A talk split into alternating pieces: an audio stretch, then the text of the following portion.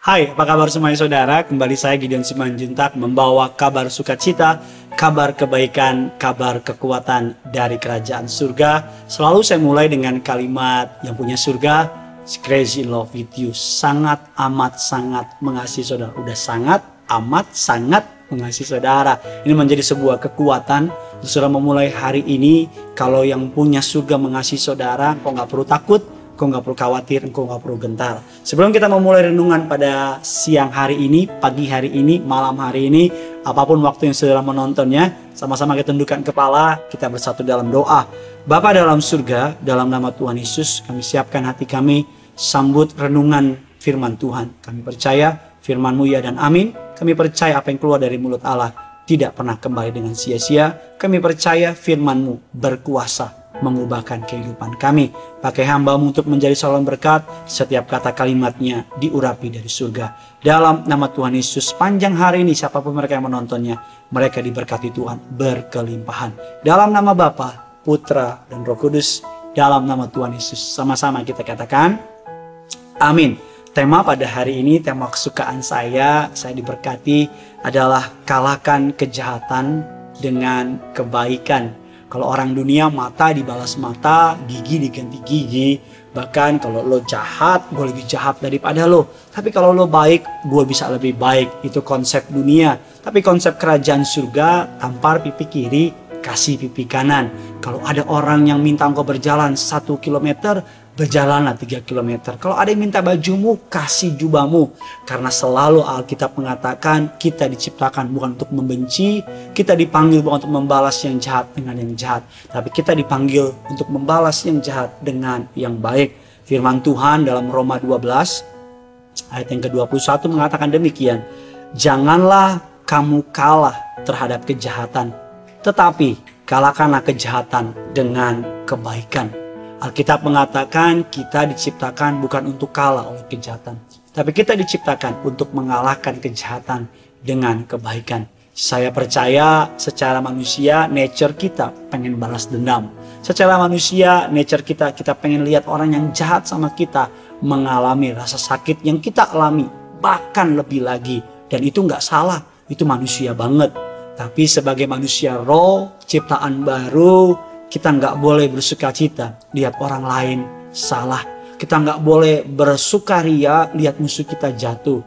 Justru Alkitab katakan dalam Matius 5 ayat yang ke-44 mengatakan demikian. Tetapi aku berkata kepadamu, kasihilah musuhmu, berdoalah bagi mereka yang menganiaya kamu. Wow, kalau mengampuni, oke okay, Pak Pendeta saya ampuni. Tapi Tuhan bilang, kasihi, berdoa bagi mereka. Terjemahan Inggrisnya menarik banget. Dikatakan ucap berkat buat mereka. Tapi Pak Pendeta dia jahat sama saya. Tapi Pak dia balas air susu dengan air tuba. Tapi dia tusuk saya dari belakang. Jangan kalah sama yang jahat. Karena kalau saudara balas yang jahat dengan yang jahat. Yang pertama kau sudah kalah. Dan yang kedua engkau menjadi dari korban menjadi pelaku. Engkau sama saja dengan orang-orang yang menyakiti saudara. Tapi ketika kita membalas yang jahat dengan yang baik kita orang-orang yang menang. Lalu pertanyaannya, apa yang Yesus lakukan dalam hidup kita? Dan bagaimana saya bisa hidup mengasihi, membalas yang jahat dengan yang baik? Seperti saya bilang, kita lihat bagaimana cara Yesus mengasihi kita. Bukankah Yesus tetap membalas yang baik ketika kita jahat? Bukankah Yesus tetap mengasihi kita ketika kita nggak setia?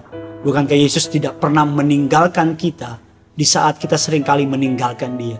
Bukankah Yesus selalu memprioritaskan kita di saat kita meletakkan Yesus pada nomor keempat, kelima, keenam? Bahkan bukankah setiap kali kita bangun pagi kita lupa berdoa, bahkan gak pernah baca Alkitab, bahkan gak pernah ke gereja. Tapi Tuhan gak pernah lupa memberkati kita. Contoh itu, kalau Tuhan saja selalu membalas yang baik kepada orang-orang yang jahat sebagai anak-anak Tuhan, kita harus membalas yang baik ketika orang berbuat jahat. Pohon ketika dia ditimpuki, dia membalas dengan buah. Orang yang hidupnya berbuah dalam Tuhan, ketika dia diperlakukan tidak adil, dia akan membalas dengan menunjukkan buah pertobatannya. Gampang membalas yang jahat dengan yang jahat, tapi butuh iman, butuh roh kudus untuk membalas yang jahat dengan yang baik. Maka oleh karena itu, Yesus diperlakukan dengan tidak adil. Tapi Yesus tetap memperlakukan orang-orang yang jahat sama mereka dengan kasih. Sedikitnya ada dua kebenaran mengapa saya harus membalas yang jahat dengan yang baik.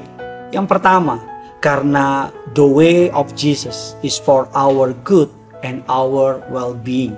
Cara Kristus untuk menunjukkan kepada saudara adalah cara yang terbaik untuk hidup kita, untuk kebaikan kita, dan untuk keberadaan kita.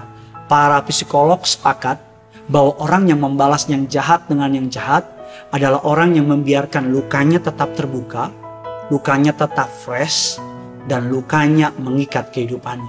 Tetapi orang yang membalas yang jahat dengan yang baik, dia menyembuhkan luka dalam hatinya, lukanya tidak ada lagi, dan dia orang-orang yang bebas.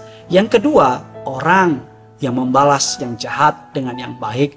Yang kedua dikatakan karena kita tahu he will take care of you and your enemy. Karena pembalasan adalah haknya Tuhan, bukan haknya kita. Pembalasan adalah bagian Tuhan, bukan bagian kita. Izinkan Tuhan bekerja melalui saudara. Biarkan orang jahat sama saudara.